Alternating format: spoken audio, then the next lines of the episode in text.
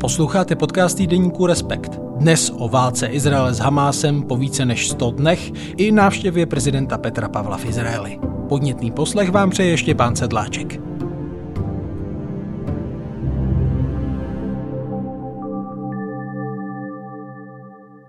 Hostem podcastu týdeníku Respekt je právník a politolog, odborník na Blízký východ, akademik Marek Čejka, který je autorem eh, řady knih, mimo jiné i titulu Izrael a Palestina, proč vznikl a kam směřuje klíčový blízkovýchodní konflikt. Dobrý den, díky, že jste si udělal čas na Respekt.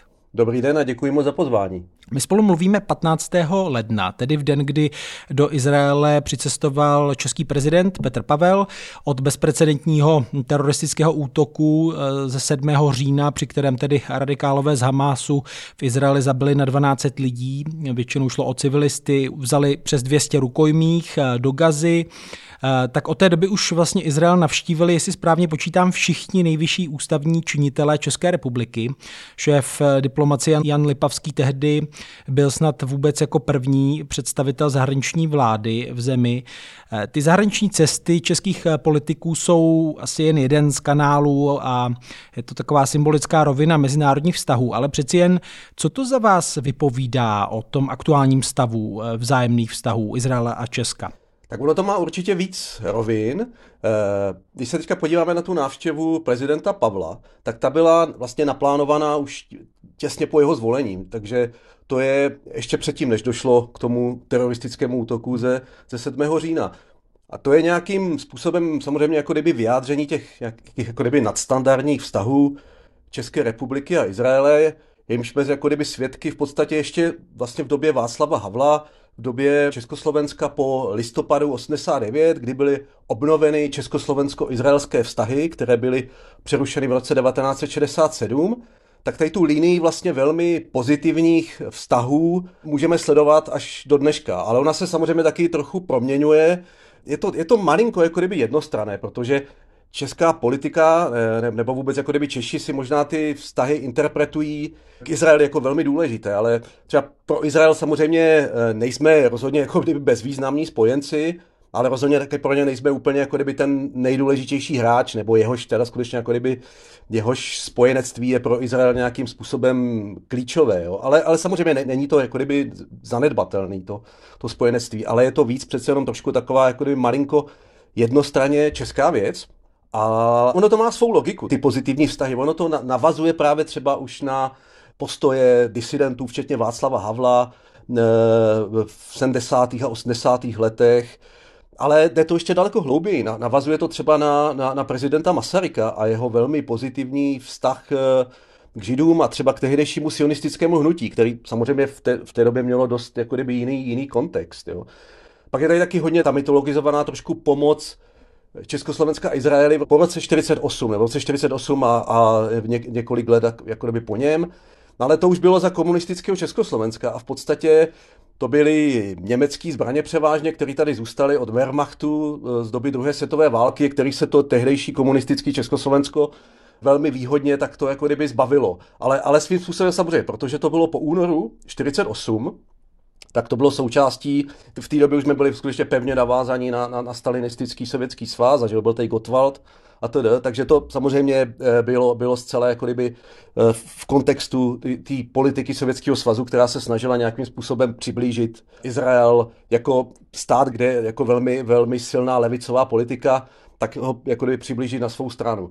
Izraeli to skutečně v té době, nebo během té války za nezávislost pomohlo, jo? Ale, ale spíš ta diskuze, která tady o tom je, to zase taková trošku jako kdyby e, malinko mytologizace. No.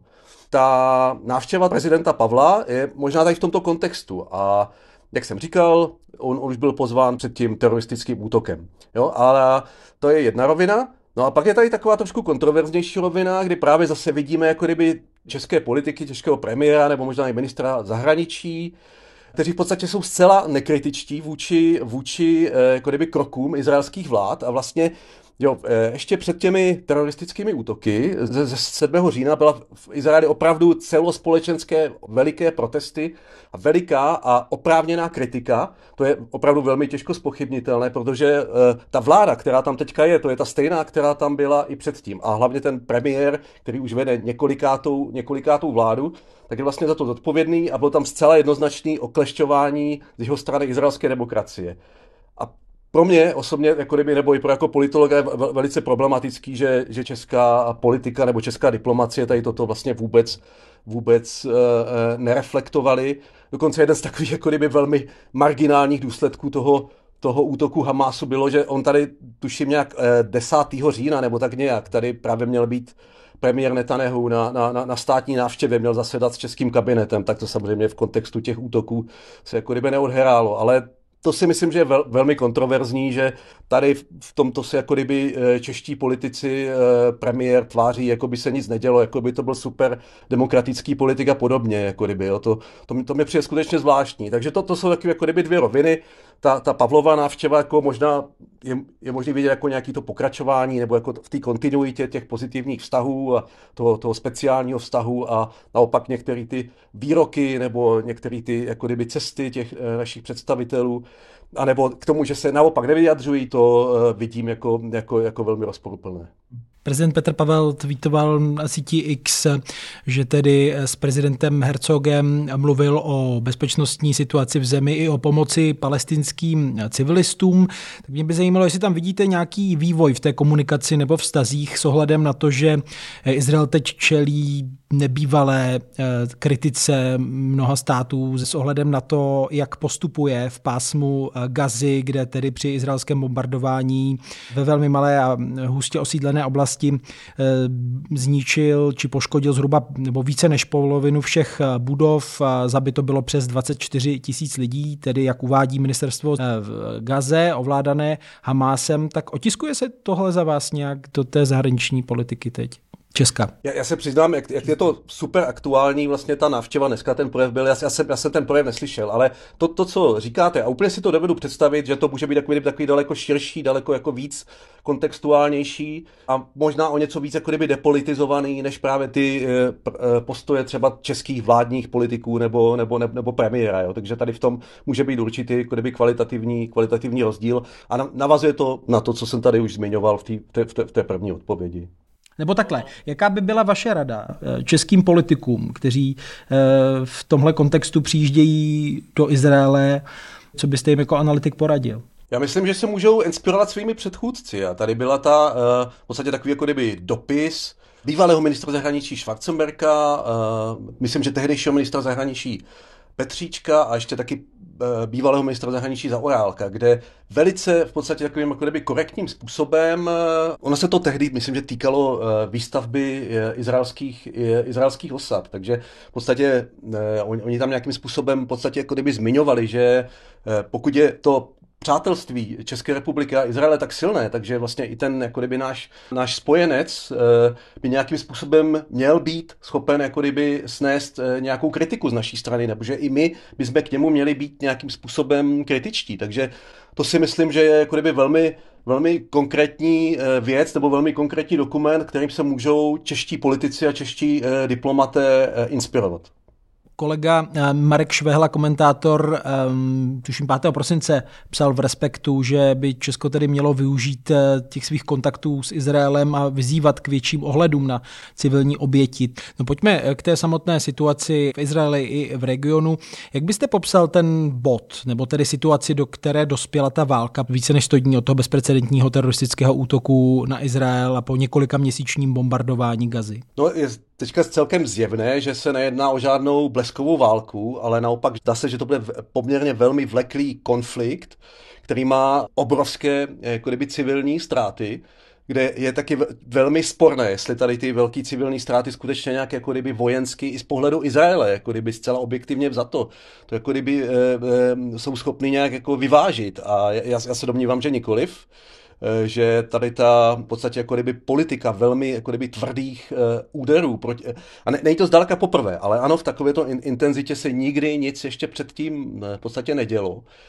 a že to svým způsobem dlouho, z dlouhodobého hlediska zase Izrael nějakým tímto způsobem přispívá ke Eh, nové generaci radikálů, kteří třeba, ano, teď na určitou dobu eh, Hamas nebo jeho radikální křídlo bude výrazně oslabeno. Nemyslím si, že by zaniklo, protože Hamas skutečně není zdaleka jenom v Gaze, ale třeba také na západním břehu, eh, je také v Libanonu a možná i jinde nebo minimálně taky to vedení je třeba, nebo část vedení je v Kataru. A já se obávám, že z dlouhodobého hlediska zase tady toto nějakým způsobem se Izraeli může vrátit zpátky v podobě možná něčeho ještě nebezpečnějšího. Já jsem na to často upozorňoval, eh, i třeba v případě, já nevím, eh, ne, ne, ne analogické, ale do, do určité míry jako kdyby nějakým způsobem podobných vojenských operací, třeba Američanů v Iráku, v Afganistánu, kde e, vždycky ze začátku jako kdyby se to z toho pohled, z pohledu Ameriky vyvíjelo dobře v uvozovkách, už tady teď samozřejmě nemluvím tom lokálním obyvatelstvu, ale pak se to ve, velmi výrazně e, dlouhodobě zvrtlo vlastně proti, proti tomu americkému angažmá, protože podstatě dost často ta politika byla taky jako kdyby enormně brutální nebo e, byla jako kdyby velmi nepromyšlená. Taky se vlastně ukazuje, že Izrael nemá úplně nějakou jasnou vizi. On ano, on mluví o zničení Hamásu, ale co to znamená zničení Hamásu? To e, znamená to jenom zničení toho radikálního křídla, nebo to znamená i zničení toho civilního křídla, který svým způsobem vlastně vykonává zprávu i těch civilních věcí v Gaze. A to znamená, tak pak dojde teda k úplnému, úplnému zhroucení pásma Gazy a úplně teda jako kdyby totální, nekontrolovatelné humanitární katastrofě. Jo, nebo něco podobného, zase Izrael velmi tvrdou politiku a to nebylo vůči Hamasu, ale vůči hlavně nacionalistickým palestinským skupinám, které tehdy byly navázané na Yasser Arafata a některý další vůdce, tak tehdy v podstatě prováděl na, na počátku 80. let eh, v jižním, v jižním Libanonu. A zase jedním z důsledků, neříkám, že to byl přímo jenom důsledek tady, tý, tady té velmi tvrdé operace v Jižním Libanonu, ale pak se tam najednou objevilo hnutí Hezbalah. V podstatě nepřítel číslo dva tady mm, u těch, eh, u těch jako kdyby aktérů, eh, tady, tady u těch jako kdyby radikálních organizací, které bojují proti, eh, proti, proti Izraeli a proti, proti, izraelským, proti izraelským zájmům. Takže dá se mi, že se ten scénář, zase mi, že se ten scénář opakuje a že z dlouhodobého hlediska to vůbec nevypadá, že se ta situace musí v budoucnu nějak zásadně zlepšit, nebo že to deradikalizuje palestinskou společnost, že to odstraní ty problémy, které, které skutečně jako v tom vztahu mezi Izraelci a Palestinci existují. Naopak eh, mám bohužel za to, že se to spíše eh, vrátí o několik třeba desetiletí zpátky, hluboko třeba předmírový proces. To souvisí s mojí další otázkou. Mě by zajímalo, kam za vás eh, tahle válka vynesla ty hlavní aktéry za těch uplynulých 100 dní, protože um, izraelská vláda, myslím, není teď zrovna populární. Premiér Benjamin Netanyahu se nechal slyšet, že ten konflikt nebo ty boje, ta válka potrvá ještě další měsíce, tak jaká je teď ta pozice izraelské vlády v čele s Benjaminem Netanyahuem? Ano, je to, je to tak, jak jste říkal. A Rozhodně Netanyahu není oblíbeným politikem, ukázali to i v podstatě jako kdyby aktuální průzkumy veřejného mínění. Ta jeho popularita rozhodně není velká, stejně tak i té jeho vlády. Takže i zase třeba v izraelském tisku mezi izraelskými analytiky eh, se objevují eh, i jako kdyby tvrzení, že je možné, že Netanyahu se tady z tohoto důvodu bude snažit eh, prodlužovat konflikt, případně ho přenést na severní hranici Izraele, protože to zajistí jeho, jeho udržení u, u moci. Asi je ne, těžko představitelné, že by premiér a vláda v podstatě odcházeli tady v této, v této situaci. A Netanyahu je znám tím, že skutečně jako kdyby posedlí svou, svou vlastní mocí, posedlí svým vlastně premiérským křeslem a že už vlastně v minulosti, když si v podstatě zahrával s izraelskými voliči, s izraelským státním rozpočtem, kdy docházelo k neustálému opakování voleb, které v podstatě měly uměle do značné míry prodloužit jeho setrvání ve funkci, takže si docela dobře tady třeba izraelští analytici dokážou představit, že Netanyahu je schopný i tady vlastně prodlužovat tady ten konflikt s ohledem na své, na své politické přežití. Na druhé straně tedy uh, Hamas eh, po tom teroristickém eh, útoku vím, že také byly mm, zveřejněny některé průzkumy jak ze západního břehu, tak z Gazy potvrzovaly, že ta popularita spíše vzrostla Hamásu. Tak do jaké pozice to vyneslo Hamás? Ano, je to tak. Ty průzkumy jsou zhruba někdy před polovinou loňského prosince takže je to relativně aktuální. a on, tam byly docela velký rozdíly v pásmu Gazy a na západním břehu. Ten nárůst popularity Hamasu byl hlavně na západním břehu. To je vlastně velmi, vel, vel, vel, velmi zajímavé, ale ono to do značné míry taky souvisí i s tou extrémní nepopularitou palestinského prezidenta Mahmuda Abase. Taky mimo jiné jeden jako kdyby z hlavních výsledků toho průzkumu bylo, že asi 90% palestinců Eh, si přeje jeho odchod. Co se týká samotného pásma Gazy a Hamásu, tak tam eh, nebyl rozhodně žádný propad, byl tam mírný vzestup popularity Hamásu. Což asi zase souvisí s tím, že tady ty radikální organizace obecně ten, eh, ta, ta jejich popularita v podstatě narůstá v kontextu tady, tady, tady, tady, tady těchto, těch, těchto střetnutí nebo tady toho vygradování izraelsko-palestinského konfliktu, že, že s tím krátkodobě z toho tady tyto organizace profitují, takže to asi bude ta souvislost. Vy jste zmiňoval tu palestinskou samozprávu na západním břehu, tedy Fatah, který to vypadá, že nemá úplně uh, silnou oporu mezi uh, palestinci. Tak um, Ehm, je tam, a tam se jednalo i o tom, jestli by tedy Fatah do budoucna nemohl se nějak podílet nebo přímo zpravovat eh, pásmo Gazy po té válce, tak to je ještě pořád nějak na stole, nebo vůbec ta jeho pozice tomu neodpovídá? Je to, je to, je to jedno z řešení, které si přejí hlavně Spojené státy, ale eh, Izrael se staví eh, proti němu. A do určitý míry to ale souvisí s takovou trošku fakt jako kdyby nekoncepčností, že Izrael úplně přesně neví, nebo minimálně to nedává najevo, že, že by přesně věděli, co se, co se má vlastně v pásmu Gazy dít a jaké tam teda jsou eh, nějaké další alternativy. Tam eh, je, Izraelci něco zmiňovali, že by tam mohla být nastolena vláda lokálních klanů v pásmu Gazy, ale je to dost těžko představitelné v té, v té současné situaci, že by se tam najednou objevili depolitizovaný politický klany, který nejsou navázány ani na Fatah, ale ani na Hamas nebo na palestinský islámský džihad. Jo. O, tě, o těch izraelských představách. Ne, ten, ten pokles popularity Fatahu je skutečně dlouhodobý. Teď ta současná situace v podstatě, kdy je asi považovaný za neschopného jako kdyby řešit nějakým alternativním způsobem situaci palestinců, tak to taky v podstatě asi nahání nějaké jako kdyby podporovatele právě eh, Hamásu. A není tady, vlastně, není tady vlastně vůbec překvapivé, že to je na tom západním břehu, kde právě jako kdyby ta oficiální moc Fatahu je v podstatě jako kdyby nejzásadnější. Jo. Takže to bude, to bude ten důvod. Takže to, není to žádné překvapení, je to, je to mm, spíš jako kdyby velmi, velmi logické. Taky samotný vlastně palestinský prezident Mahmud Abbas, i kdyby byl extra velký demokrat, tak uh, on je skutečně mimořádně už vysokého věku, tak jako kdyby na takovém politickém postu, je mu, je mu přes 80 let, jako kdyby, jo, takže to ještě třeba z Donalda Trumpa nebo, nebo Bidena dělá, dělá do určité míry mladíky, jako kdyby, jo, to samozřejmě s nadsázkou. Ale těch problémů ohledně Fatahu a něho a skorumpovanosti e, Fatahu a že svým způsobem někdy palestinci označují jako kdyby struktury Fatahu, že to je nějaká servisní služba Izraele na západním břehu a tedy a tedy, tak eh, to, to tam prostě v té, v té, v té společnosti tak to, tak, tak to, to řada lidí na tom západním břehu vnímá. Hmm, to se často připomíná, že Izrael je demokratický stát, který je schopný v rámci té demokratické diskuze některé věci potom zpětně i třeba e, řešit, že se staly některé věci, které se stát neměly a tak. A v případě ať už Hamásu, tak Fatahu vlastně od těch voleb uplynulo hodně vody, tak tam ale vlastně asi není teď ve hře nějaké další volby. No tam je to trošku taková hlava 22, protože na jednu stranu je tady velký tlak na, na, na Palestince, na Abase, na palestinskou autonomii, aby tam proběhly volby a demokratické procesy. A e, na stranu druhou Abbas se celkem oprávněně obává, že pokud by ty volby byly vyhlášeny, tak tam e, znovu vlastně na celé čáře zvítězí, zvítězí hnutí Hamas.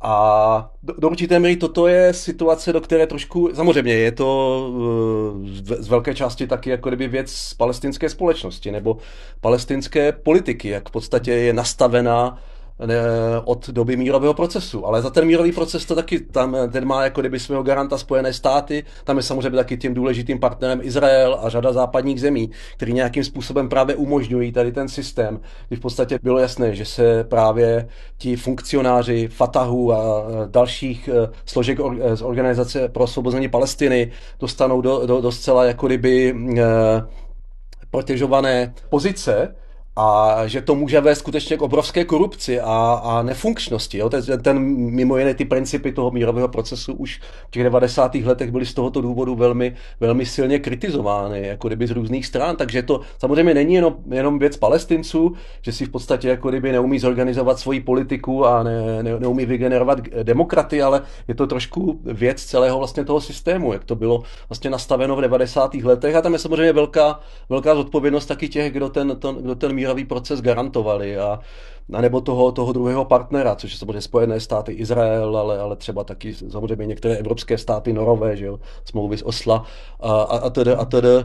Takže to, to, rozhodně, to rozhodně nebyl nějaký bezchybný, eh, bezchybná cesta do izraelsko-palestinského ráje, ale ten mírový proces měl mnoho, mnoho, mnoho chyb a to, to, to je ta, ta zablokovanost té palestinské politické situace, to je bohužel jeden z důsledků tady to je jako kdyby nedotaženosti. Vy jste zmiňoval, že vlastně Izrael nemá úplně přesně definované to vítězství nebo tu porážku Hamásu, kterou vyhlásili, když zahajovali tu vojenskou operaci. Tak když se podíváme na ten dosavadní výsledek operace IDF proti Hamásu, tak ehm, je přeci jenom jasnější, jak by to vítězství mohlo vypadat. V části Gazy vlastně už tu operaci ukončili na severu, tak ehm, co z toho lze vyčíst, jak to zatím probíhalo? No ano, je, skutečně ta severní část Gazy je obsazená, ale je taky v podstatě z obrovské části zničená. Teďka, že už i v takzvaně v úvozovkách v klidové situaci. Jo, ta, ti lidé v Gaze tam byli velmi, velmi, velmi stístěni. V, té sever, v severní části Gazy se mimo jiné nachází velké palestinské utečenecké tábory, kde je jedna z největších koncentrací lidí na světě, třeba jako kdyby na, na, na kilometr čtvereční. Jo.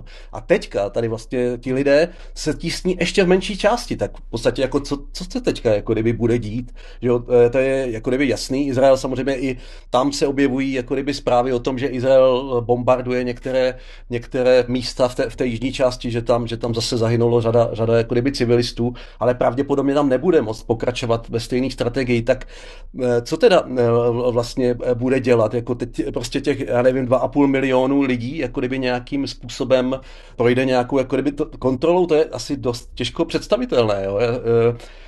Opravdu zase ta, z, toho, z tohoto trošku zase vyplývá, že to není nějak dlouhodobě promyšlený, že to skutečně bylo asi dost rychle připravované, nebo že Izrael nějakým způsobem, eh, jeho, jeho ministři chtěli ukázat, že, že je akceschopný a že je na ten velmi brutální teroristický útok schopný velmi tvrdě zase jako kdyby odpovědět, ale opět já úplně si nedovedu představit, jak to tam má vypadat dál a co se s těmi civilisty bude dít, protože oni se ani nemají velmi často vůbec jako kdyby kam vrátit, takže je to, je to dost těžko představitelné, jakým způsobem to bude nadále pokračovat. Teďka tam taky že je eh, období zimy, která sice v, tom, v té pobřežní části eh, Středomoří není zdaleka tak krutá, jako, jako třeba v tom nitrozemí, mimo jiné třeba na západním břehu v Jeruzalémě je ta zima daleko tvrdší, protože tam je daleko vyšší nad, nadmořská výška, to je třeba 700-800 metrů a tam třeba několikrát do roka může sněžit, nebo je tam mráz, led a tedy to počasí v zimě tady v Gaze a v Tel Avivu a tak dále, tam to jsou, můžou být často jako kdyby velký liák, a může to být tak jako velká jako kdyby zima a tedy. Ale každopádně pro ty lidi je to, je, je, je to i tak jako velmi, velmi velmi těžká jako kdyby situace tady v tomto jako kdyby přežívat v nějakých provizorních přístřežcích a jsou zprávy, že se tam šíří nemoci, že tam je samozřejmě taky nedostatek jako kdyby nějakých základních potřeb a potravin a že to všechno se tam projevuje. Jo. Takže tam nemusí jít jenom o ty důsledky toho bombardování a podobně, ale, ale můžou být velmi drastické právě důsledky tady tohoto. A taky jako kdyby prostě s tím se nepočítalo. Jo. Takže ne, úplně si pořád nedovedu. Myslel jsem si, že nějakým způsobem, třeba pod tlakem Spojených států, ta velká část té operace izraelské v Gaze bude v tuto dobu už po novém roce zastavena. Ale není tomu tak. A vlastně pořád není jasné, co, co, co přesně se třeba bude dít s tou jižní gazou. Teď taková hypotetická otázka z toho, jak i sledujete dění v izraelské politice a tu diskuzi kolem eh, této operace.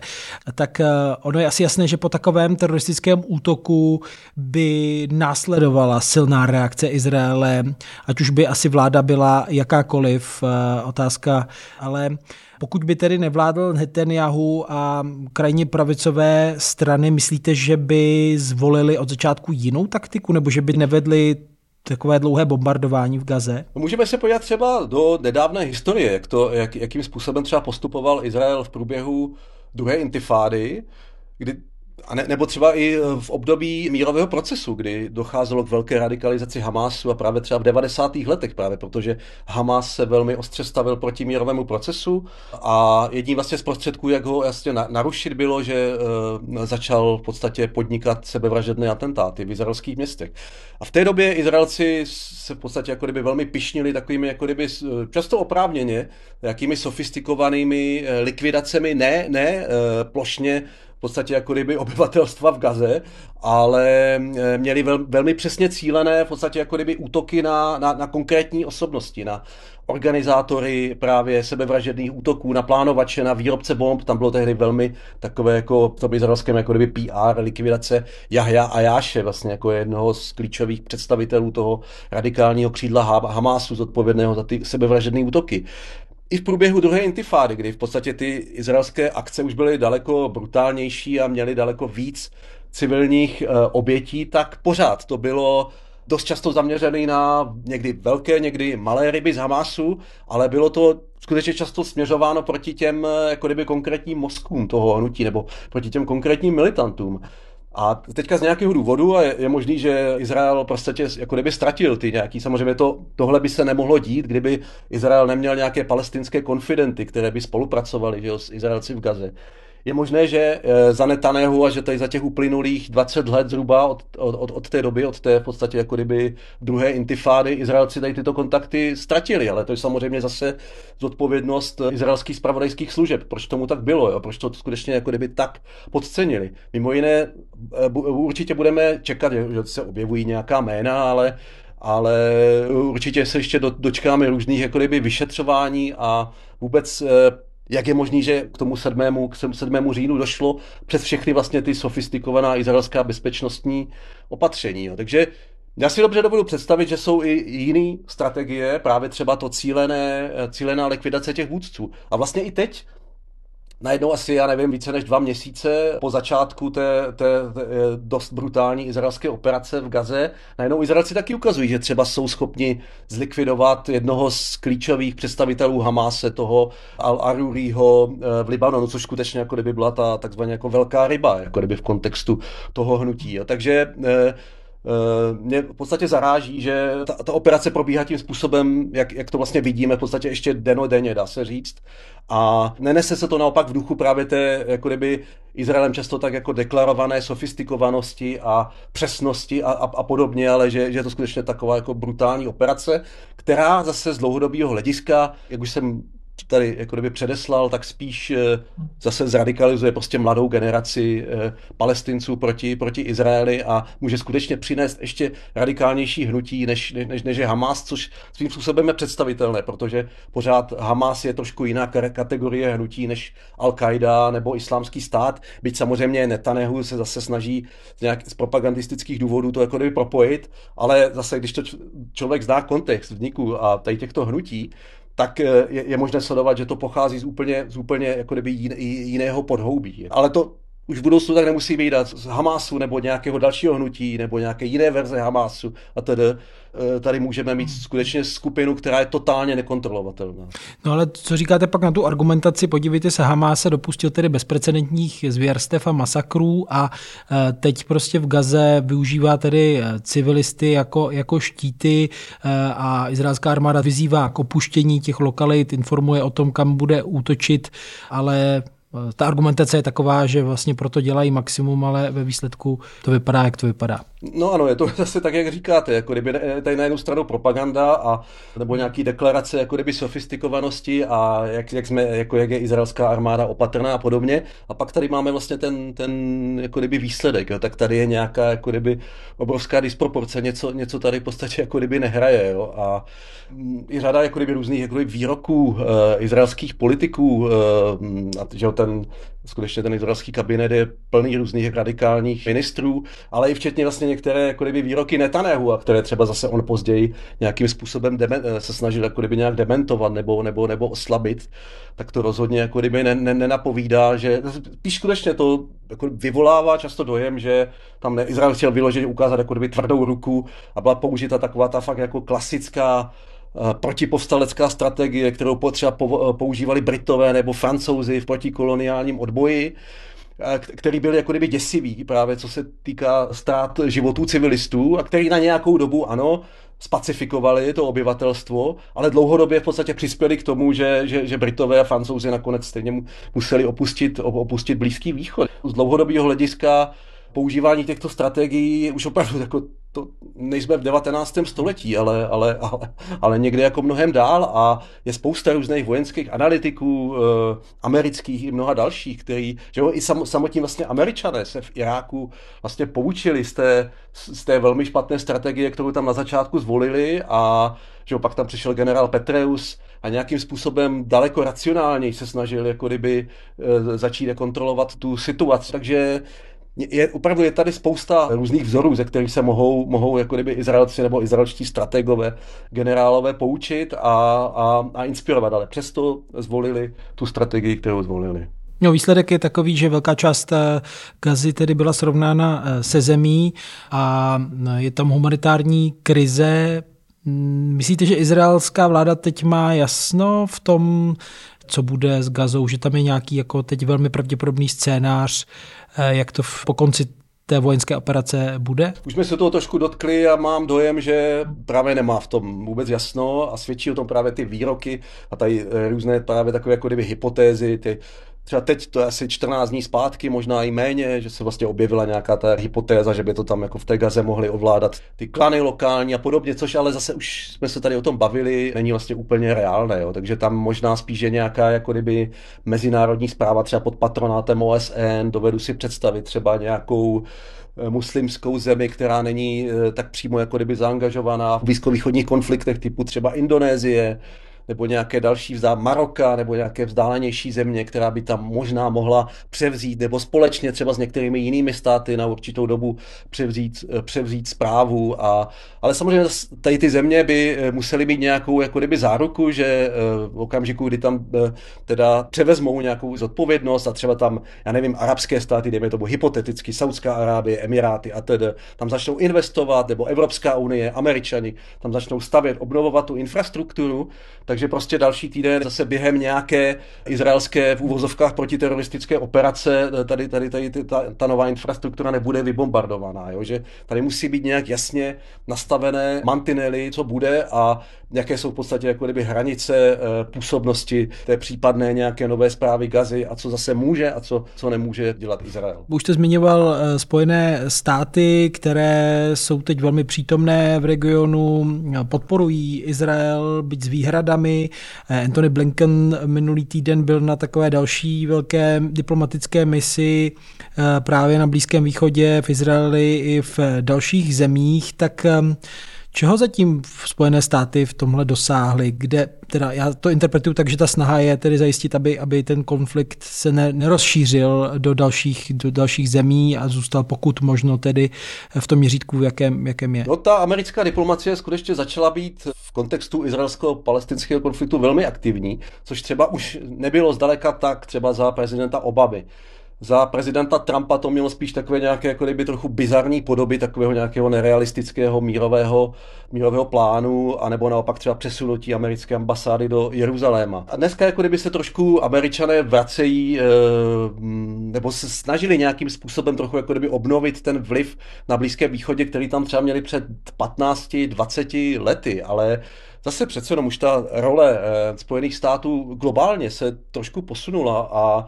oni taky jako kdyby ztratili v podstatě ten eh, část svého vlivu, což svým způsobem trochu taky souvisí těmi neúspěchy v Iráku a v Afganistánu. A teď se to nějakým způsobem, možná až trochu někdy křečovitě, pokouší nějakým způsobem jako kdyby obnovit. Jo? A taky na jednu stranu tady samozřejmě něco vidíme. Vidíme nějaký setkání Blinkena hmm. S nějakými představiteli a vidíme nějaký výroky. Israel must stop taking steps that undercut Palestinians' ability to govern themselves effectively.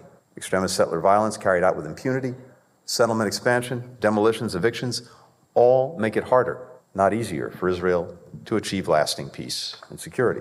Many countries in the region are really prepared to, to invest in a number of ways, to invest when the conflict in Gaza is over in its reconstruction, in its, uh, in its security, supporting Palestinians in their, in their governance. But it is essential to them that there also be a clear pathway to uh, the realization of Palestinian political rights and a Palestinian state. ale třeba zase nevidíme tu zákulisní diplomaci, která je vždycky taky na Blízkém východě hrála velmi, velmi jako kdyby důležitou roli. Jo. Takže je taky, že jo, taky, nebo třeba ty jednání právě, eh, nebo vůbec význam třeba Kataru a některých dalších, nebo Turecka a tak dále. Jo. My si je tady nějakým způsobem škatulkujeme, ty země, ale jo, ten jejich význam může být třeba ještě daleko vyšší, než je to nějakým způsobem jako kdyby medializováno. Jo. A i ten americký vliv a ty americké jako kdyby kontakty a tedy, tak to může mít různé podoby, které třeba my nevidíme, takže ono to, asi se to nedá úplně eh, objektivně vyhodnotit. Ale je jasný vlastně, že američané se nějakým způsobem dost razantně snaží vrátit do nějaké takové daleko jako kdyby vlivovější pozice na Blízkém východě, než tomu bylo třeba za Trumpa nebo, nebo, nebo za Obamy. No a myslíte, že je stále tedy nějak ve hře i to dvoustátní řešení palestinsko-izraelského konfliktu za předpokladu, že tedy Spojené státy to do nějaké míry podporují. Ve hře je stále normalizace vztahů eh, Izraele s dalšími zeměmi. Já jsem zaznamenal, že Saudská Arábie prostřednictvím velvyslance eh, v Londýně. That for us the sort of the final endpoint definitely included nothing less than an independent state of Palestine.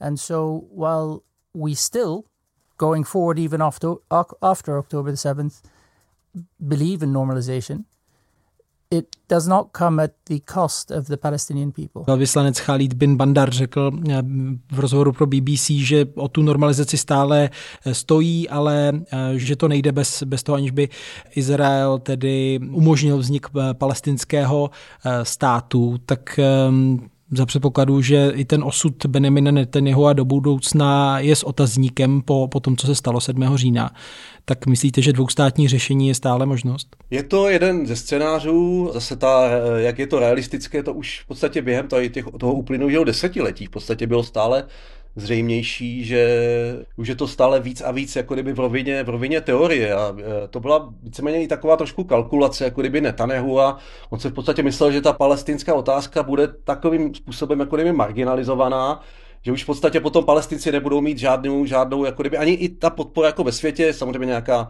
jim jako kdyby zůstane, nebo ně, budou nějaké jako kdyby skupiny, režimy a tedy aktivní, ale bude to diametrálně něco odlišného od toho, jak, co třeba můžeme, můžeme jako kdyby vidět dneska, nebo obecně ta, ta, ta mobilizace. Ať samozřejmě já to teďka nehodnotím, ale, ale tam, ta, tam ta podpora palestinců je, je v současnosti obrovská, nebo i jak jako kdyby různý eh, politický režimy, státy se tady, tady, tady v tomto snaží nějakým způsobem dát jednoznačně najevo právě třeba jej, jejich podpora Palestiny. A ono, ono to může nějakým způsobem to dvoustátní řešení nadále jako kdyby fungovat, nebo nevím, jestli je to ideál. Za mě osobně ideál by bylo nějaký jako kdyby asi vytvoření nakonec nějakého jako jednostátního řešení, ale ne za každých podmínek, ale kde by skutečně byla nějaká rovnost mezi jak arabskými, tak samozřejmě židovskými občany tady tohoto, tohoto jednoho státu a vznikl by nějaký jako společný orgán a teda já, do, do značné míry je to jako kdyby utopický, ale jenom říkám, co by asi takovým způsobem jako bylo ideál. No. A Teď je samozřejmě problém, co v podstatě, kdo, kdo bude ta no, jako politická reprezentace palestinců, která ně, zase to nelze těm palestincům naoktrojovat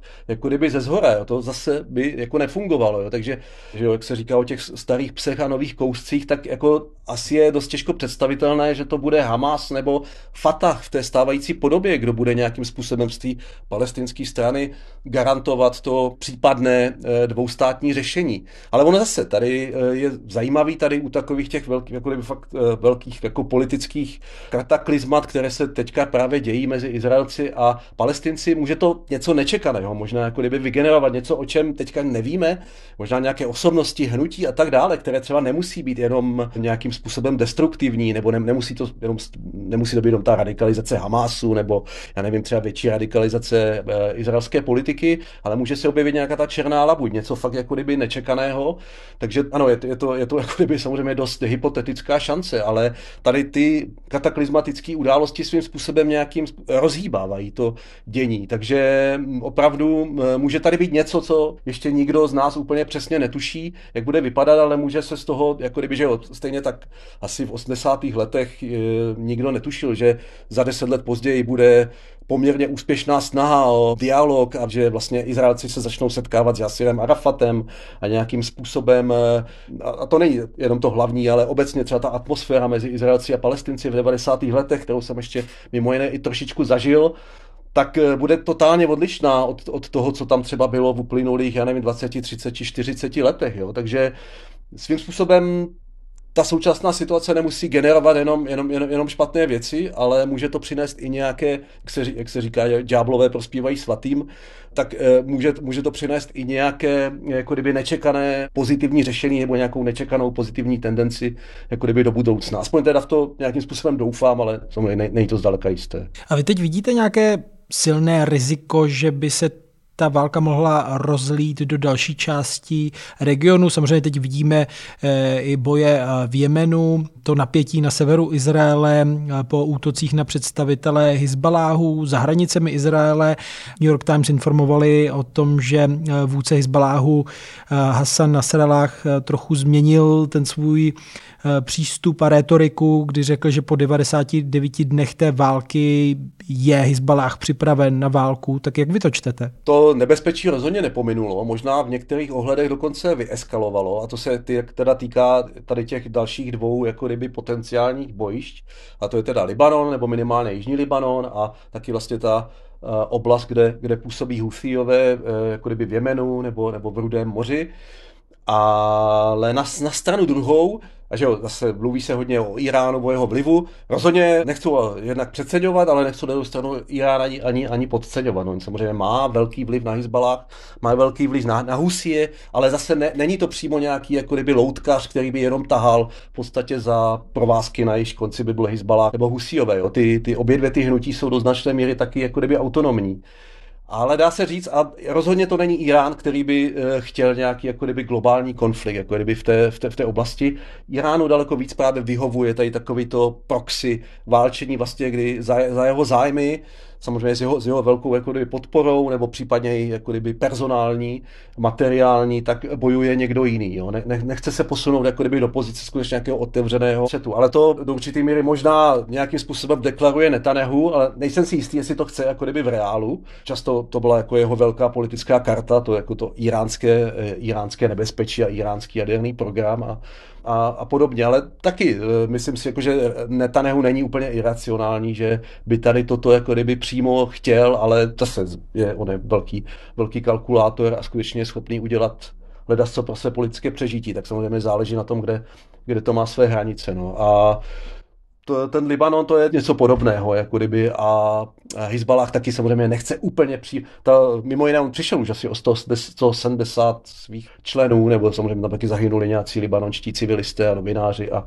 podobně, ale e, pravděpodobně taky Hezbalah ani Sheikh Nasrallah si nepřejí jako vyloženě otevřenou uh, konfrontaci, jako kdyby se vším všudy. Toto je zase dále prostředí, situace, která jim daleko, daleko víc vyhovuje. Takže to je určitá jako kdyby naděje, že uh, tady ti aktéři si jako kdyby udrží tady ten uh, uh, racionální pohled na to jako celkové dění nebo na jeho, na jeho, na jeho vývoj no, a že skutečně někdo neudělá něco, co by vedlo tu uh, druhou stranu uh, nebo toho jako, nějakého jeho jako soka k tomu, aby tam jako kdyby došlo k nějaké opravdu výrazné a nebezpečné uh, eskalaci, která by byla daleko ještě méně kontrolovatelná. Eh, nebo předpověditelná než, než to, co se tam děje dnes. Minulý týden eh, začal tedy Mezinárodní soudní dvůr v Hágu projednávat eh, obvinění Izraele spáchání genocidy, které tedy vznesla jeho Africká republika spolu s tou žádostí na okamžité zastavení izraelské vojenské operace v Gaze. Um, Jižní Afrika argumentuje tím, že Izrael tedy v, se v Gaze zabíjením civilistů, tím bombardováním a i nedostatečnou humanitární pomocí dopouští genocidy. Izrael to tedy odmítl před soudem. Eh, když to sledujete jako vlastně právník, a je třeba říct, že genocida je tedy zločin podle mezinárodního trestního práva definovaný jako eh, úmyslné a systematické zničení celé nebo části etnické, rasové, náboženské nebo národnosti bezpečnostní skupiny.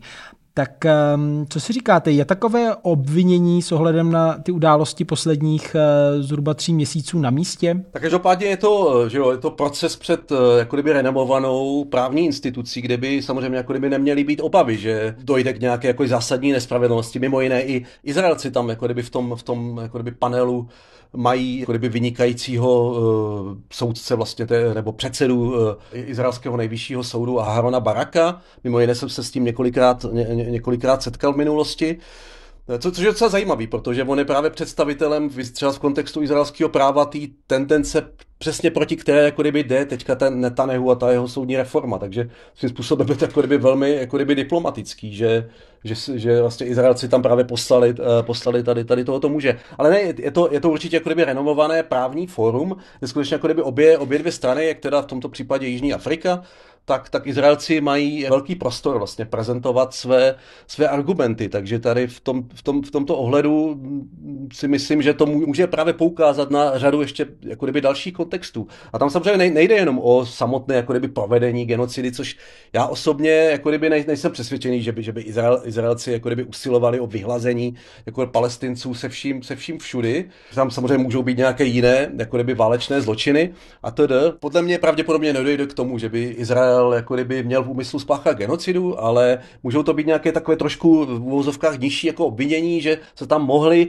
objevit jako kdyby určité záměry uskutečnit, což třeba zase, když si poslechneme výroky právě některých těch eh, nejkontroverznějších izraelských ministrů, tak to opravdu je jako kdyby mnoha, mnoha ohledech jako kdyby za hranicí. Jo. Takže to třeba ten hákský soud taky nějakým způsobem může, může, může, může zohlednit. Jo. Takže samozřejmě jako z hlediska mezinárodního práva nebo těch, jako kdo to sledují, tak to asi bude velmi zajímavý průběh vlastně celého toho procesu kde předpokládám, že asi nakonec eh, ten verdikt nebude o obvinění Izraele, obvinění Izraele z genocidy, ale zároveň to může, zároveň to nějakým způsobem může právě eh, na, na ten konflikt pustit i nějaký trošku jako kdyby jiné světlo. Tak ten verdikt soudu samozřejmě a to, co to jako provází to řízení, takže tady můžeme vidět tu politizaci, různé aktivisty, které se jednostranně zastávají jedné nebo druhé strany, ale ten, ten výsledek taky může něco přinést jako kdyby obecnějšího vůbec třeba k vývoji mezinárodního práva, nebo jestli třeba vůbec třeba demokratický stát eh, může nějakým způsobem mít, nebo někteří jeho představitelé, ne, ne třeba ten stát jako takový, takový, ale někteří jeho představitelé mít úmysl, který se může blížit jako kdyby genocidnímu a podobně. Tak to třeba, jestli bude, bude do budoucna osvětleno, tak to nějakým způsobem může třeba mezinárodní právo posunout dál. A samozřejmě taky potom bude, eh, do jaké míry bude třeba ten verdikt toho, toho soudu respektovaný, nebo do, jak, eh, do, do jaké míry už jako kdyby politici si z toho, z toho eh, nebo, nebo, nebo ti žalobci, nebo žalovaní a tak dále, jakým způsobem vlastně, co, co si z toho vezmou, nebo co si z toho nevezmou, jo? ale to samozřejmě už zase předbíhám trošku, že jo, tady zase budou hrát roli různý politický faktory a, a propaganda a podobně. Takže... Myslíte, že to je opravdu významný milník v kontextu toho izraelsko-palestinského konfliktu, ať už pro Izraelce nebo Palestince, že to dospělo vlastně v případě tohohle teroristického útoku a následné vojenské operace právě před eh, soud v Hágu? Tak není to zdaleka poprvé, že jo? Už tam eh, ten hákský soud rozhodoval o právoplatnosti té výstavby té, té, té jako kdyby separační bariéry mezi Izraelci a Palestinci, jestli se nepletu. No, Izrael to v podstatě jako kdyby ne, nerespektoval potom jako kdyby to, to rozhodnutí, že ta, eh, teď úplně si přesně nespomíná ten kontext, že skutečně ta, ta bariéra narušuje tu integritu toho palestinského území a je to jednostranný krok a, a podobně. Jo? Nes, nespomínám si přesně na tu, na tu argumentaci, takže ono to, ono to už bylo jako kdyby víckrát. A není to samozřejmě taky jenom zase, že jo, tady ta uh, retorika, že to je vždycky jenom ten izraelsko-palestinský konflikt, kde je ta aktivita těch institucí. Je i spousta dalších různých konfliktů, jo, teďka třeba jako nějaké řízení ohledně situace Rohingů v Myanmaru, uh, a teda, který třeba ale zase jak na ten izraelsko-palestinský konflikt je prostě až disproporční pozornost světa, tak se zapomíná na ty, na, na ty konflikty ostatní, nebo na, často, a teď to zase nechci zlehčovat, protože ta situace dnes v Izraeli, nebo mezi Izraelci a Palestinci je skutečně jako kdyby enormně nebezpečná, enormně skutečně jako krvavá, a co, co do, do, do, do počtu obětí, ale je taky řada konfliktů, které jsou ještě brutálnější, nebo to, co jsme viděli během arabského jara, jsou taky i soudní, různé soudní procesy, kterým není zdaleka věnováno věnována taková pozornost jako tady těmto velmi politizovaným nebo aktivisty z, z různých stran, jako kdyby prosazovaným soudním jednáním. Jo. Takže je to zase takový trošku jako malinko iluze, kterou vytváří světový média, že toto je jako ten obraz světa, ale ne, svět je taky ještě trošku složitější, než, než jenom jako kdyby samozřejmě ten brutální podoby dnešního izraelsko-palestinského konfliktu, ale vraždí se v současné době taky na jiných kontinentech. Závěrem, já už jsem zmiňoval, že jste mimo jiné autorem eh, knihy Izrael a Palestina, proč vznikl a kam směřuje klíčový blízkovýchodní konflikt. To páté vydání vyšlo, myslím, v roce 2022. Tak v kontextu těch událostí uplynulých měsíců chystáte novou kapitolu, nebo je to vlastně na další, na další knihu, to, co se stalo? A to, co se děje. Zatím bych to spíš viděl na novou kapitolu. Já jsem docela tu knížku právě, se mi podařilo přepracovat, to aktuální vydání, takže ono se to do určitý míry, je to víc systematický, je to líp uspořádaný než ty starší vydání. To první bylo už v roce 2005. A samozřejmě jsem rád, že lidé tady toto čtou. Já svým způsobem už jsem taky teďka napsal takový delší zhrnutí a kontext současné situace který určitě to bude nějaký můj podklad pro nějaký budoucí, eh, doufám, vydání tady té Izraele, Izraele a Palestiny. Pokud by to někoho zajímalo, právě ten úplně můj aktuální pohled, eh, tak to můžete vlastně najít a můžete mě podpořit zároveň na, na, na mém profilu Hero Hero.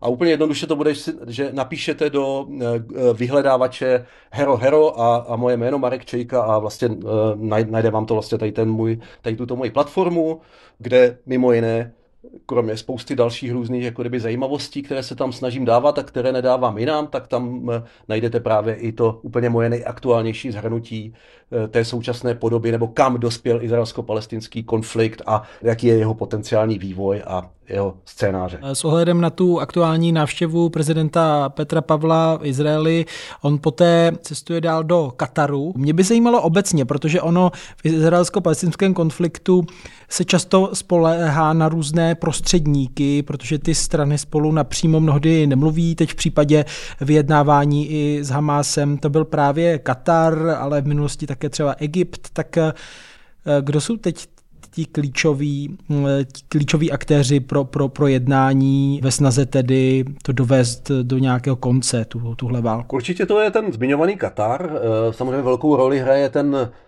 v podstatě posílující regionální hegemon Saudská Arábie, což zase souvisí s politikou toho korunního prince. Eh, saudského, samozřejmě jsou to také Emiráty, které mají zase, že jo, to je takový spíš ten, jako ta, ten biznisový vliv na tom, na tom Blízkém východě. Určitě je velmi důležitý taky Turecko, jo, který zase prezident Erdogan eh, v podstatě má eh, různé kontroverzní výroky v různých jako kdyby souvislostech a ty se objevily i v souvislosti tady právě s tím dnešním konfliktem v Gaze, ale zase tady je trošku potřeba sledovat co on jako kdyby třeba adresuje svým voličům, co je jako kdyby nějaká jeho uh, politická hra a co zase jsou třeba nějaký jako kdyby kroky nebo nějaký třeba jednání s Tureckem nebo nějaký turecký aktivity, které třeba můžou být vyskovány pod povrchem, že? Takže jako kdyby to Turecko taky uh, dost uh, často v minulosti hrálo velmi důležitou roli, ale tak to bylo jako kdyby na, na, na různé strany. Ono vlastně jako kdyby využívá té, té své velmi důležité jako kdyby geopolitické pozice v regionu a snaží se hrát takovou tu, jak se říká, politika, eh, politika všech azimutů, jako kdyby, eh, a nějakým způsobem mu to někdy méně, někdy, někdy jako kdyby více více vychází, takže to bude určitě, je, je to důležitý hráč, jo. samozřejmě tak, e, Irán je velmi důležitý, ale už je přece jenom od toho vzdálený, ale že jo, zase v té iránské retorice toho režimu a propagandě a tak dále to hraje velmi důležitou roli. A pak je tam samozřejmě i ty, ty jeho e, vazby, ať už jsou jakkoliv silné na, na, na Hezbalah, na Husie, nebo případně na Hamas, nebo na, na některé další jako kdyby skupiny, které jsou více či méně jak poplatní jeho, jeho jako kdyby politickým zájmům, takže a Egypt určitě velmi důležitý zase hráč hráč, který jsme tady třeba nezmiňovali, ale ten zrovna právě v kontextu Gazy, což kde samozřejmě hraje roli i ta, jako kdyby ta jeho geografická blízkost, nebo ta hranice mezi Gazou a Egyptem a obecně i třeba vztah egyptianů taky v minulosti mnohdy velmi kontroverzní eh, vůči Gaze a jeho, jeho vlastně palestinským obyvatelům, tak eh, ten ne, nepochybně bude hrát do budoucna velmi, velmi jako kdyby důležitý význam. No. Jordánsko, taky ne, ne třeba tak často diskutovaný, ale, ale zase to je stát eh, blízkovýchodní, který je v podstatě v epicentru, je mezi Izraelem, mezi, mezi Palestinci, mezi Irákem, Syrií, do určité míry velmi blízko je Libanon, ale také Saudská Arábie, takže to je taková občas trošku neoprávněně přehlížená země svou geopolitickou eh, důležitostí. Jo. Takže to také určitě bude, nebo je důležitým aktérem, ať už se o tom mluví nebo nemluví eh, v kontextu Blízkého východu. Jo. Takže no a samozřejmě taky Sýrie a Asadův režim a tak dále, o kterém se zas až tak v souvislosti s tím dnešním děním jako kdyby tolik, tolik nemluví. Jo. Takže to asi jsou ty nejdůležitější země, se kterými bychom měli v souvislosti s tím děním na Blízkém východě nebo kolem Gazy počítat. Právě v souvislosti i s tím Egyptem se objevovaly takové návrhy eh, přijetí vlastně palestinců v okolních arabských eh, zemích. Eh, je to podle vás scénář, který, na který by mohlo dojít? Protože tam je samozřejmě zase obava ze strany i palestinců, že Izrael by takto chtěl vlastně ty palestince dostat za hranice a potom už by se třeba nemohli vrátit. Právě, to je jako jeden z těch hlavních argumentů a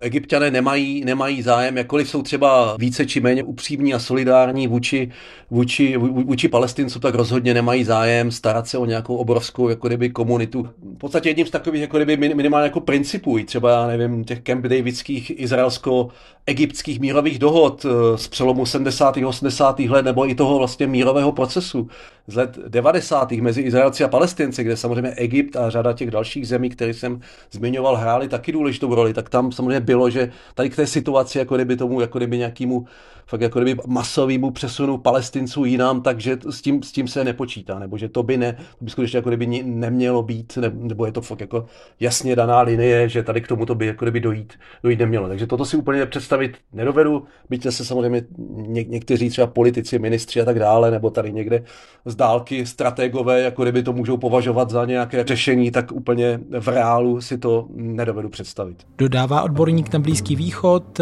právník a politolog Marek Čojka a Moc krát děkuji za rozhovor. Díky moc, bylo to velmi zajímavé. Pro mě taky. Díky. To bylo z dnešního dílu o vývoji války Izraele s Hamásem vše. Díky, že nás čtete i posloucháte. Připomínám, že podcasty týdeníku Respekt vznikají díky podpoře předplatitelů a předplatitelek. Naslyšenou se těší Štěpán Sedláček.